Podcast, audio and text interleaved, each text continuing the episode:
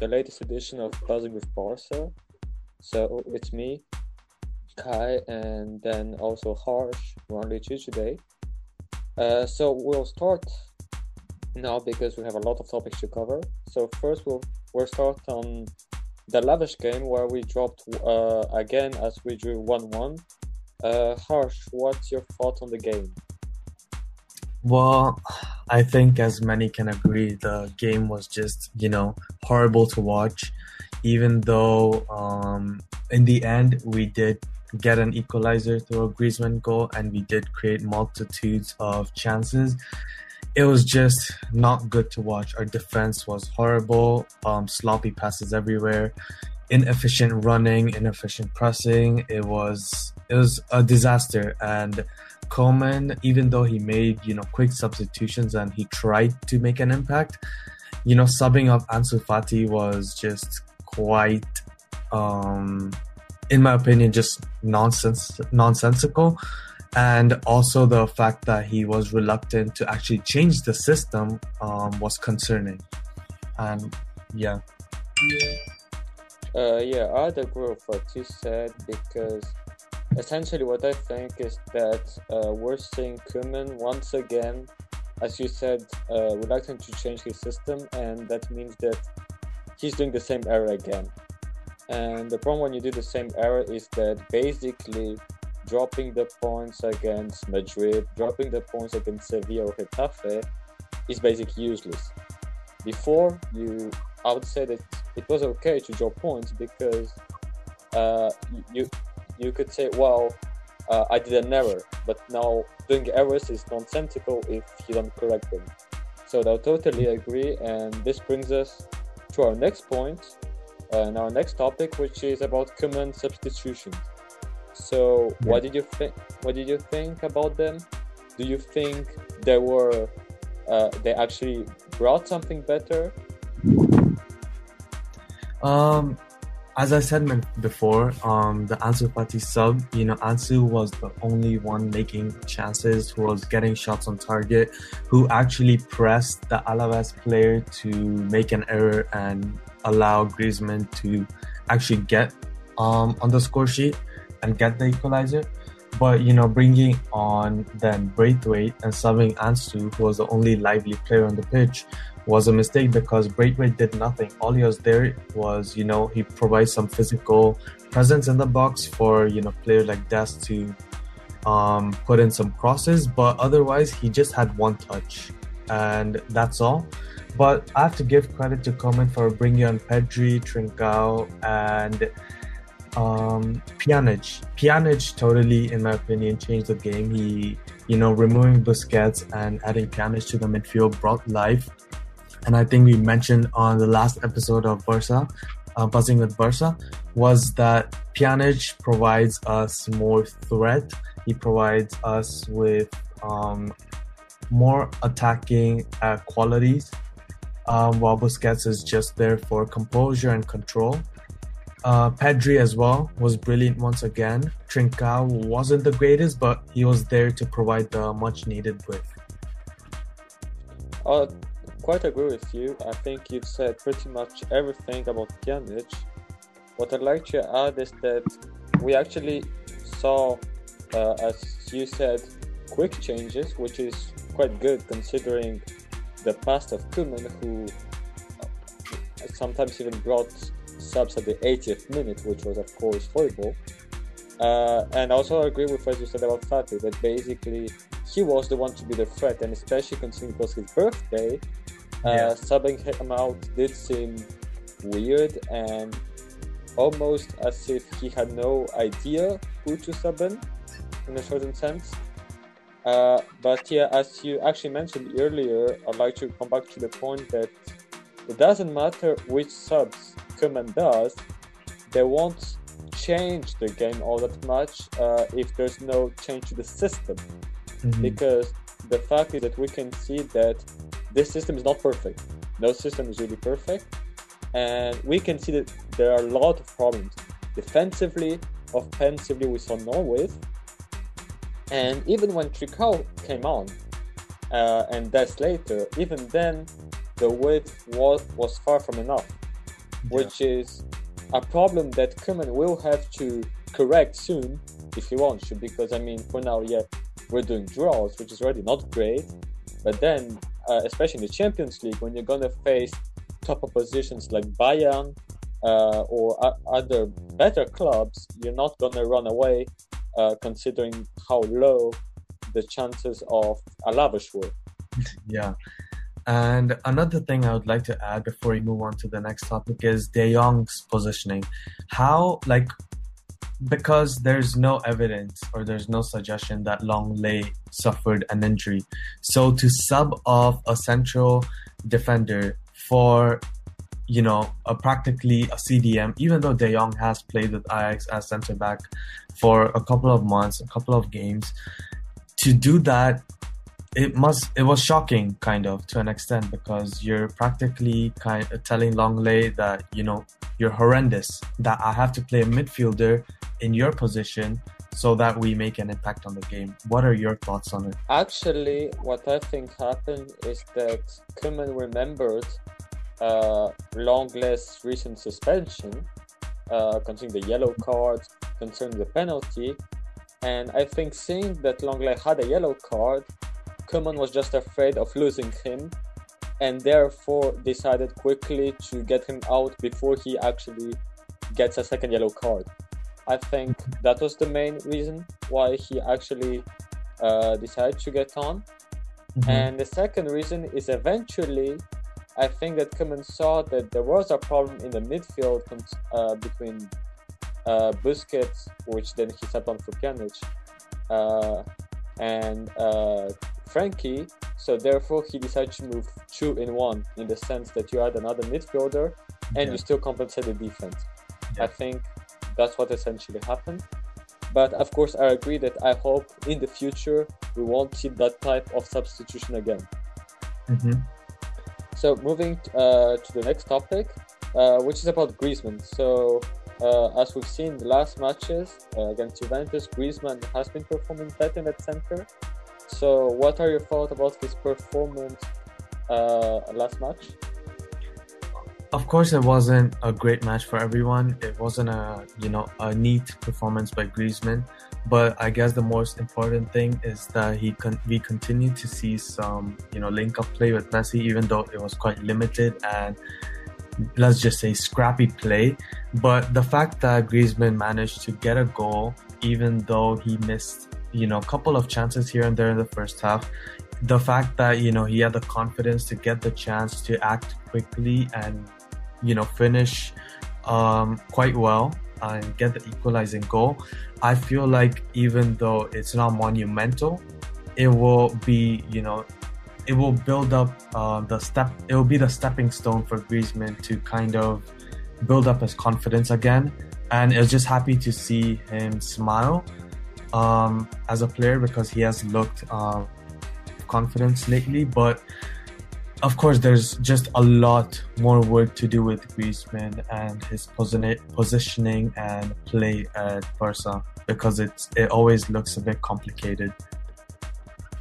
Uh, I would agree with what you said because essentially, I feel like Griezmann is really the player that, in a certain sense, when you need a goal and that the whole team is actually not doing well, he actually manages because when you think about it, last season he was the one to score the equalizer against Napoli.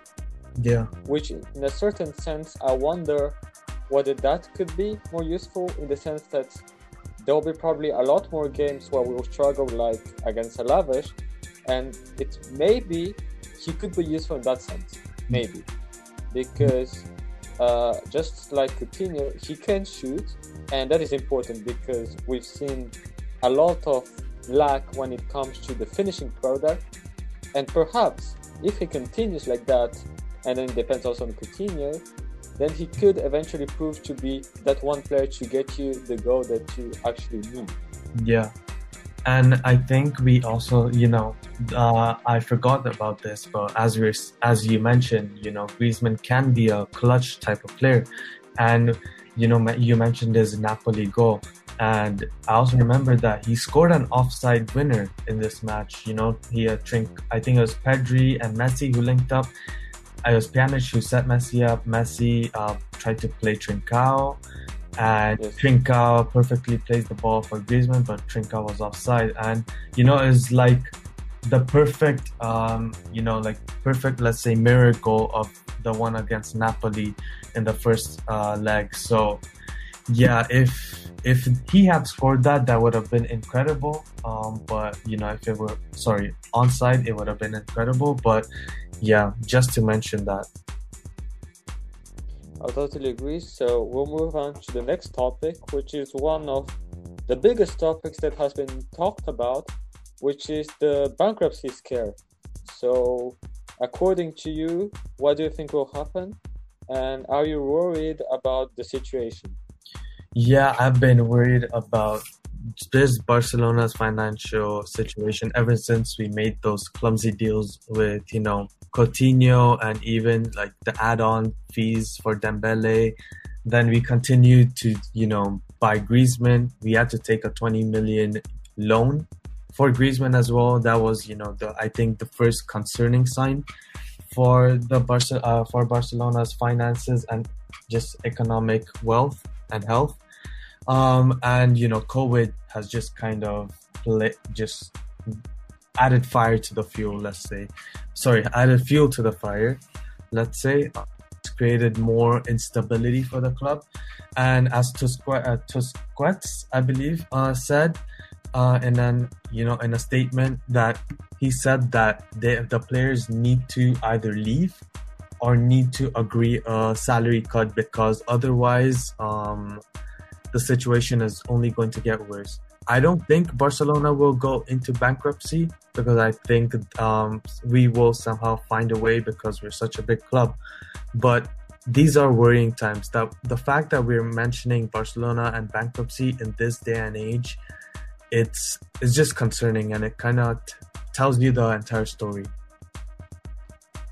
I would agree with what you said, especially when you consider that Barcelona was this one club who really had everything to not be bankrupt.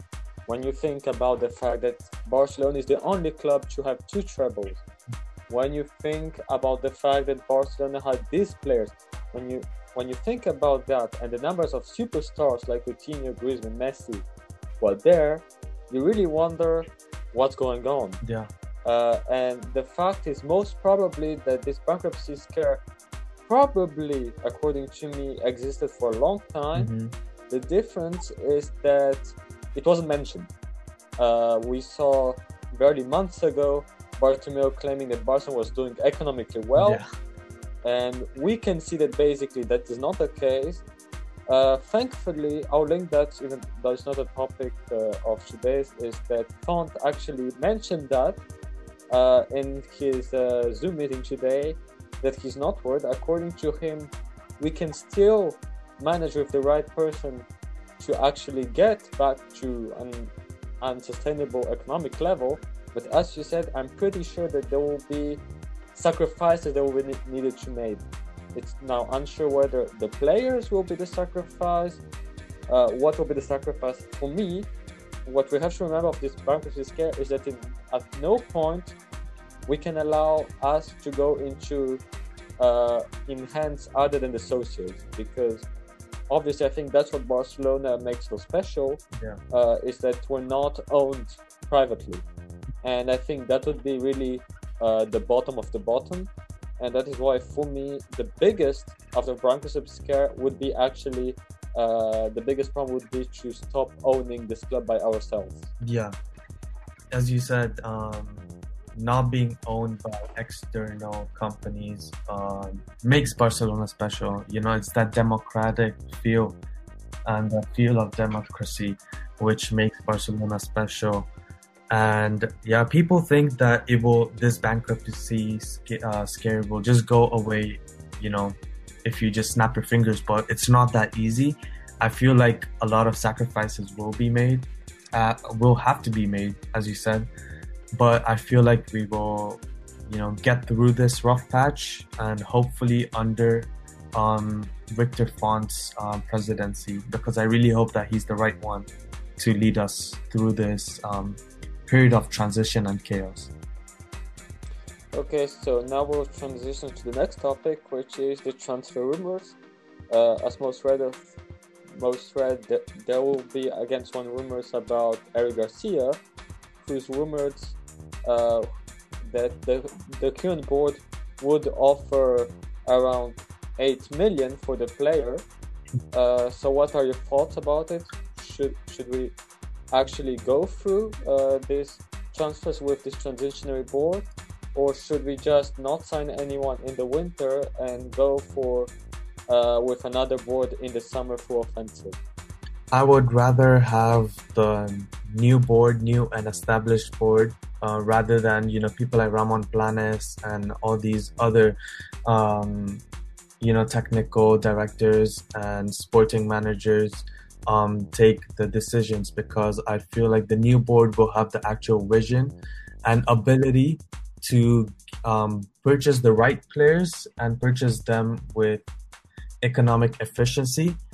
Um, for Eric Garcia, I think you mentioned a couple of episodes back on the podcast that even though Eric Garcia comes, we won't be able to get the best out of him because of how Koeman decides to play. Koeman, um, you know, does not rely or does not like to have as much as a, as of the ball. But Eric Garcia is the player who loves having the ball, who loves to play with the ball, who is better when he is with the ball. But um, as for his transfer, if it's going to cost a lot of money, if it's going to cost some economic um, sacrifices and ill ill judged decisions, um, I would go against it. I would wait till the summer. I'll totally agree with you because I think that, uh, as we've mentioned before, the economic situation is far from uh, the one we want, and I don't think that his transfer should be an actual priority considering that the stake of ownership of our club is at stake. So for me, uh, I've said it before, but uh, concerning Garcia, for me, the only thing that's actually important is to get that agreement. Get that agreement, get the agreement with him because he loves the club. Yeah. Uh, we're going to go for you on the summer. Just wait six months. Yeah. Because he can perfectly wait six months. Uh, and we can wait six months because meanwhile we have still Araujo. For, uh, we cannot forget that. Uh, and for me, that is why as you said, the decisions that especially rely on the future of the club should be taken by the new board. Yeah, 100%. So, uh, as we talked about uh, Eric Garcia, we have to talk about Pep, uh, who denied that he would come back to Barcelona, saying that Barcelona was over for him. Uh, what are your thoughts about this? Um, I think he's right, and he said this on countless occasions. You know, people have kind of twisted uh, Victor Font's words in the interview. He did not say that he wanted Pep to come back as a manager. He just said he wanted Pep to come back to Barcelona, whether it be on a permanent basis or just to have some ties to Barcelona or just to have him as part of Barcelona's future. But that doesn't mean that he's going to be, uh, you know, a manager or be on the you know the touchline. So I thought that people kind of exaggerated and took uh, Font's words out of context.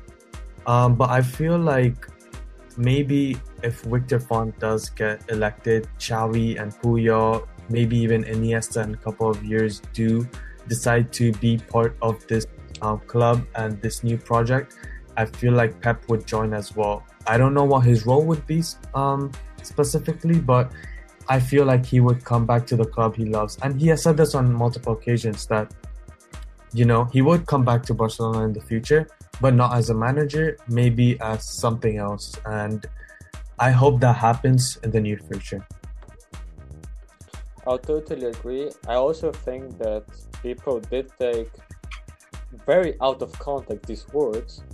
Uh, and especially I think that people forget that basically, even if uh, let's admit Font gets elected and Pep doesn't get the position, he will still have influence because inevitably he's going to stay in contact with his friends because let's forget, uh, let's not forget they're humans. Yeah. Uh, and that means that basically it's very likely that, say, for example, carlos Puyol or Xavi, or as you said, possibly Iniesta, would ask him, uh, "Hey Pep, what do you think about this?" So I do think that even if he does not get a position, I do think he'd have a sort of influence. Yeah, I totally agree.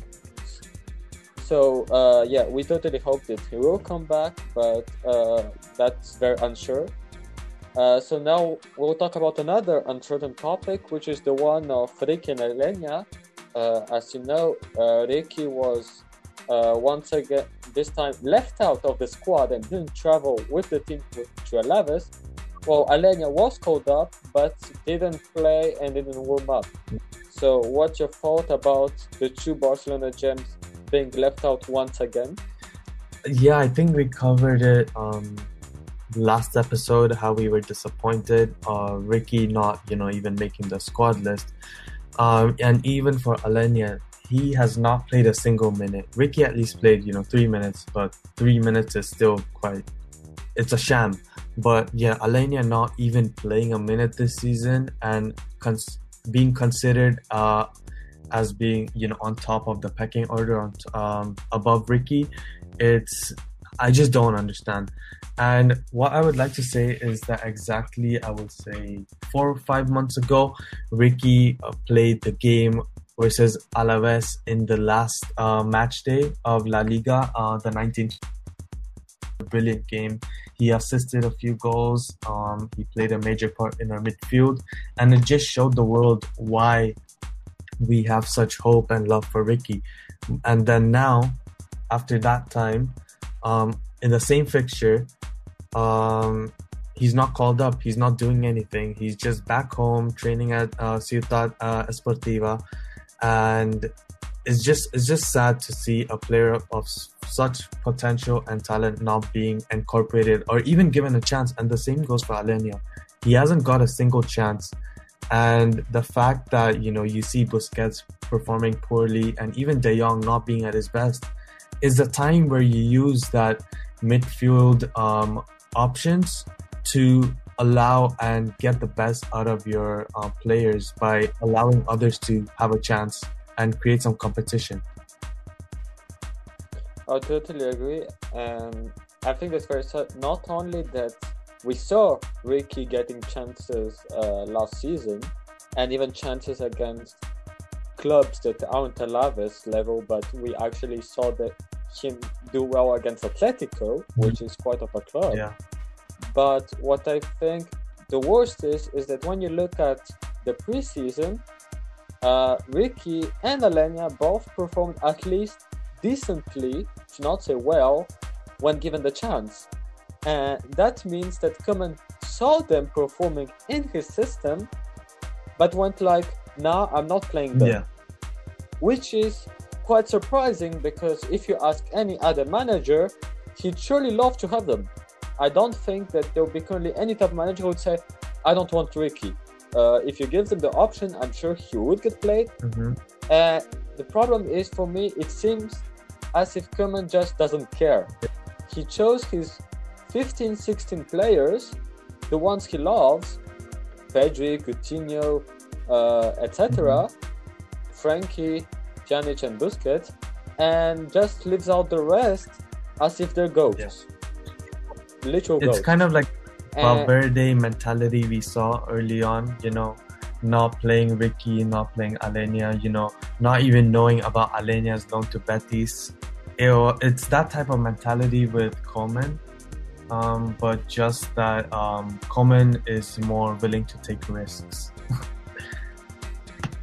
Exactly, I would actually join to that because the thing is, it doesn't seem as Koeman realizes that he has a, a great squad. Because if you compare to Valverde or to mm-hmm. Setien, they had prob.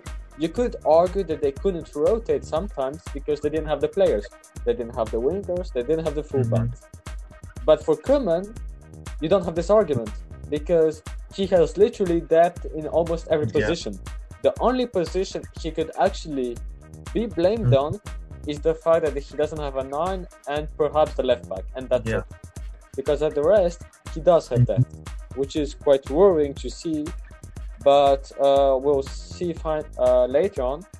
Uh, so now we'll have to move to the next topic, which is Umtiti finally coming back. According to me, uh, mid, recent mid report, Umtiti is set to come back soon as he's finally back into training. Yeah. So, what are your thoughts about this? Uh, yeah, we saw a medical report, and you know, Barcelona can't say that you know official that Umtiti is back in training or he's at least on the road to recover, and it feels like you know deja vu that we have seen this again. Umtiti, oh, is he back? Is he not? You know, he's giving interviews saying that Barcelona is my home. I don't see anywhere else. Like, and I don't see myself anywhere else. Um, Lyon, you know, I love Lyon, but I'm not going there. It's like we've seen the same story again and again. And honestly, as much as I would love for Prime Umtiti to come back and help us out defensively, it it won't happen. I mean, he kind of put himself, he put his priorities aside. Um, you know, that World Cup where he decided not to get that um, get that um, what's called the medical attention and the surgery yeah Surgery. the medical attention and surgery. So that has caused um, this long-term effect of his knee problems. So i don't think we're gonna get the best out of him. I feel like he's just another person in the squad another high earner in the squad who is just a body on the pitch. I don't think he's gonna contribute much but i would love to see him to you know prove me wrong I totally agree with that. It with Umtiti, I feel it's like when you know there's an accident and you know you can do anything about it. It just feels like you know the outcome and you're just watching, just as a spectator. Now the thing interesting is concerning Umtiti, we don't know anything uh, of what Koeman thinks of Yeah. him. We don't know whether he actually wants him in his squad. We don't know what he's going to do with him. Will he be used eventually uh, to rotate once or twice?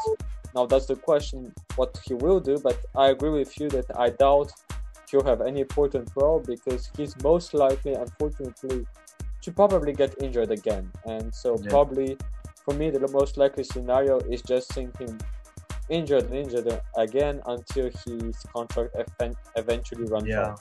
And another thing I would like to add is that, you know, I think reports suggested when Koeman took over that he's like forcing Umtiti out, but now he has no other option than to trust him and play him in the team if Umtiti is fit and someone else is missing.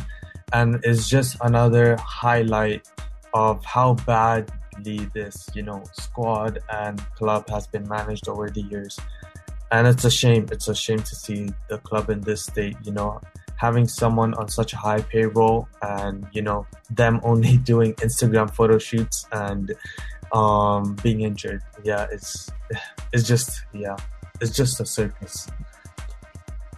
I definitely agree. I definitely feel that like most of us Barcelona fans don't literally have the words. Just when we hear the name Yeah. Umtiti, we just like not this Yeah. again. With most probably are like that.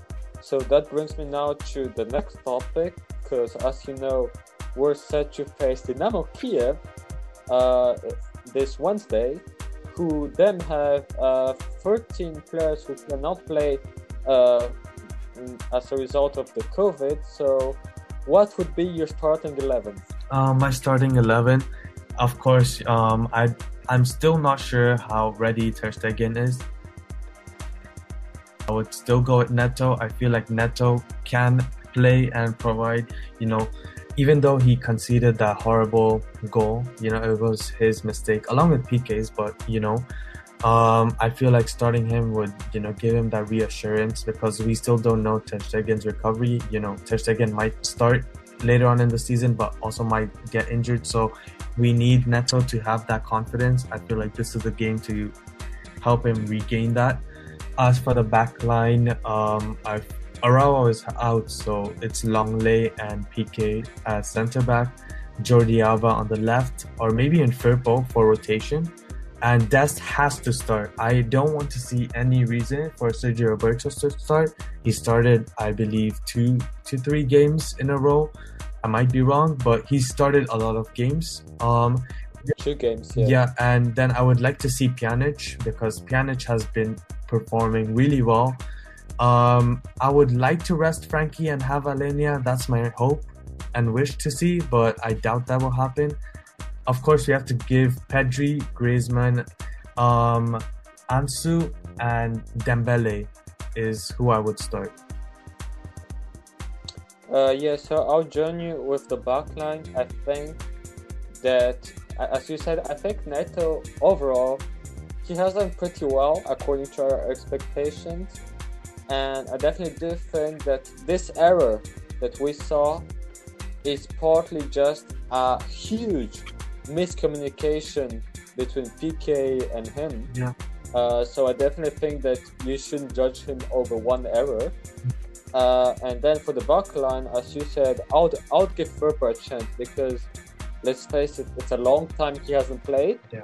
So we basically had no idea where he's at right now because yeah. he's, still, he's not the youngest, but he's not he's still quite young. Mm-hmm.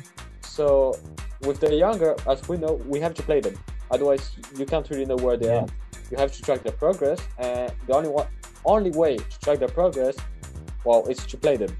So that's why I'd eventually give that because we know that if we play Alba too much, he's gonna drop his level. It's not like he's at top at his top right now. So eventually, I think that's one of the games where you can say you're gonna rest. Um, for the midfield, I'll join you. I definitely think that we should start Pjanic.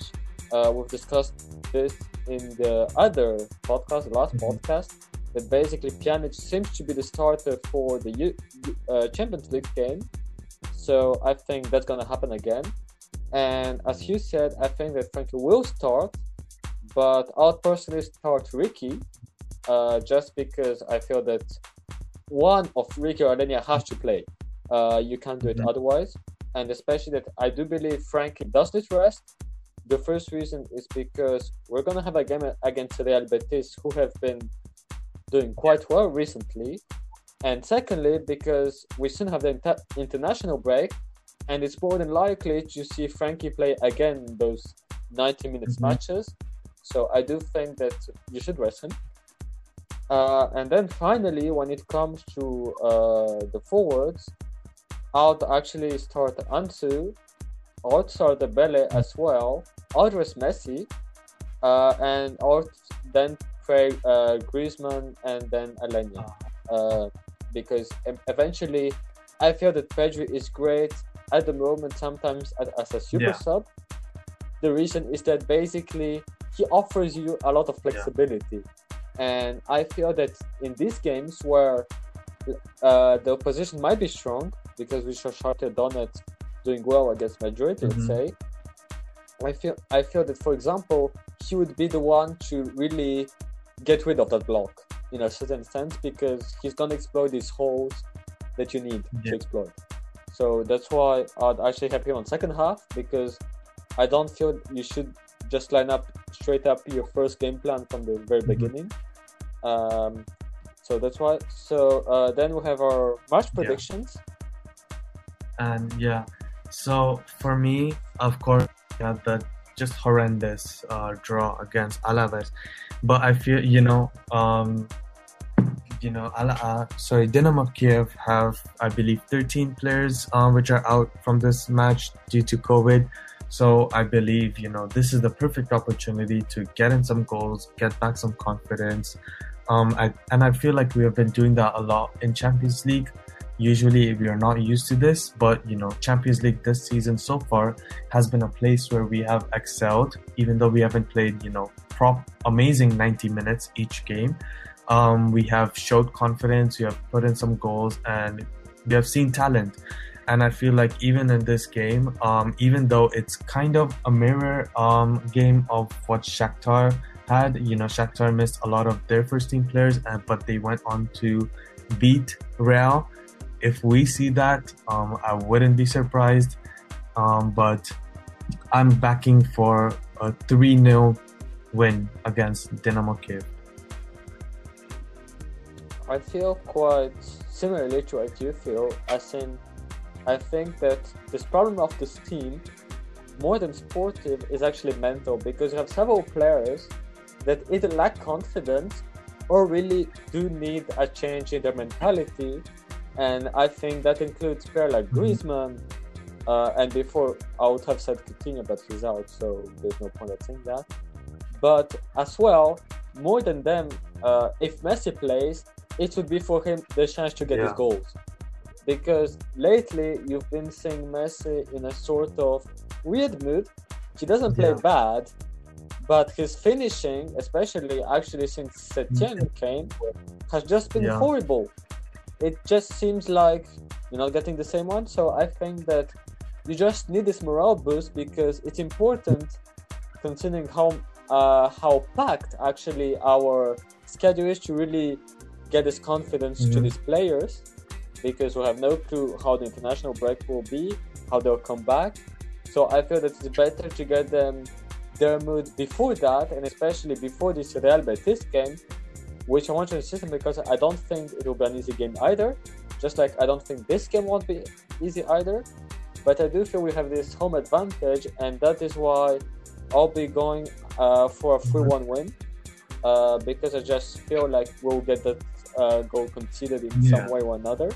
Uh, and so then uh, I'll let you start with your monologue. Um, yeah, I think you kind of touched upon it. You started to mention about Messi's confidence and how it seems not even confidence, but it just seems like he has been off.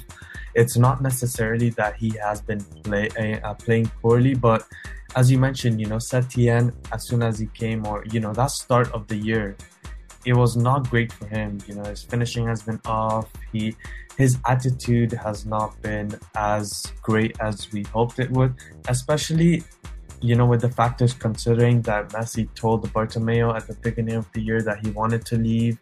Um, and, you know, tension going on, of course, it's easy to disrupt someone's mood, attitude, and just, you know, confidence as well, and desire to actually, you know, get some goals and play the matches. But yeah, um, I really hope that Messi gets rest during this game. But I also hope that he comes off the bench and scores a lot, you know, contributes to the game, scores some goals, makes some assists because he needs he needs that confidence boost. Um, we saw that during the Juventus game how he plays, uh, you know, really well when he feels like it and when he has the supporting cast that are willing to do the work for him and not like in the Alaves game where it's only him trying to make some chances. But yeah, that's what I had to talk about. Uh, my topic, because I'll finish with uh, the last monologue, and that is about the attacking side of Koeman, because we tend to talk a lot about the defensive issues with Piqué and sometimes when Roberto plays, and Lenglet who hasn't been mm-hmm. doing well. But I do think we need to address the attack because the fact is, yes, we do have brilliant profiles, we have a lot of depth, but I do feel that there's a problem in how Koeman understands even the principle of attack. Because the first thing is that when you look at his subs, almost all of them are attacking subs. You've rarely seen midfield, you've seen midfield for midfield, but usually only to attack. And that is a common error that we shouldn't be seeing, which is to think that more attackers means uh, better attack, which I don't think has translated in any way yeah. when you look at the games. I don't think uh, that actually we've been doing well, and that brings me to my main point, which is the quality of chances. Yeah. Because if you look at the interviews after the matches, Koeman has been saying we've been getting a lot of chances, uh, and it's as if he feels great. Now the problem is, especially against Alaves, if you look at the quality of chances, uh, which can be calculated uh, with the expected goals mm-hmm. XG model, is that these chances were very low. As a kind reminder, our highest chance outside of the goal of Griezmann was about 0.2. Now that's very low yeah. considering that Barcelona are supposed to be one amongst the leaders and Alaves was basically 15th. which is very worrying Yeah. in, my sense. And the fact is that it, it doesn't seem as if Koeman thinks his attack is doing badly. It doesn't feel as if Koeman thinks something is going wrong. And that is because if you look just at the attacking players he puts, you think, oh, wonderful, he puts wonderful players. The problem is that he Yeah. forgot the midfield, which brings to my main point, which is that you cannot have an attack without a midfield, not a Barcelona at least, because to have those chances that he likes to have a lot, well, you need Yeah. someone to generate them. And well, as you've talked about Messi, he cannot do everything. Somebody has to create something. And that is why, for me, I'm still waiting for Koeman to see a change in the attack, not in the players, but in the mentality in which Yeah. the team attacks. To see that there's rarely been a goal where we can see, wow, that was a wonderful combination. So I'm really hoping that, especially in the international break, Koeman will recon- reconsider that and uh, hope that, let's say, I, against teams that are uh, less attacking, because we're facing on the 21st of November Atletico Madrid, that we can actually create something Yeah, because we have struggled against them heavily, and it's been a recurring theme ever since that we struggle against these ultra defensive teams who, you know, sit deep and defend and try to counter. We have struggled to, you know, actually break them apart. And as you said, like, I agree because recently Barcelona's motto, whether it be from administrative viewpoint or even the managers, people tend to think, oh, more attackers means you know more chances and that you're actually playing well. Uh, but honestly, yeah, it depends on the quality and the ecosystem around the attack, because you see heavyweight, you know, champion champion winning teams like um, Bayern Munich and Liverpool. Their midfield is built in a way, is structured in a way that their attack is, you know, it plays off of that, if you know what I mean, and it's it just benefits like the system is so benefiting that that's how they get the goals that's how they get the chances and they do it efficiently and i think Bar- barca is missing yeah I definitely do agree in the sense that um, if you look at the past Champions League winning teams, you can see a recurring topic. Is that, well, Bayern, we know the midfield. You had in Thiago a very Yeah. brilliant creator. You had a defensive partnership, especially uh, with having Müller pressing and Goretzka winning uh, Mhm. what he had to win. Uh, and then if you look at Liverpool, their Yeah. midfield was set. You, they knew what they were doing. Bernardo knew what he was doing. He Mhm. knew his role. If you even if you look at Madrid, the the Madrid that won Yeah. three Champions Leagues, the midfield was set. They knew what they had to do. And then you look at Barca and you're like, is that what you have to give? Especially considering the Mhm. depth that we have, it's quite impressive. So uh, I'd say uh, this is about it for our podcast, and see you ne- okay next time. bye and thank you guys bye Bye. all right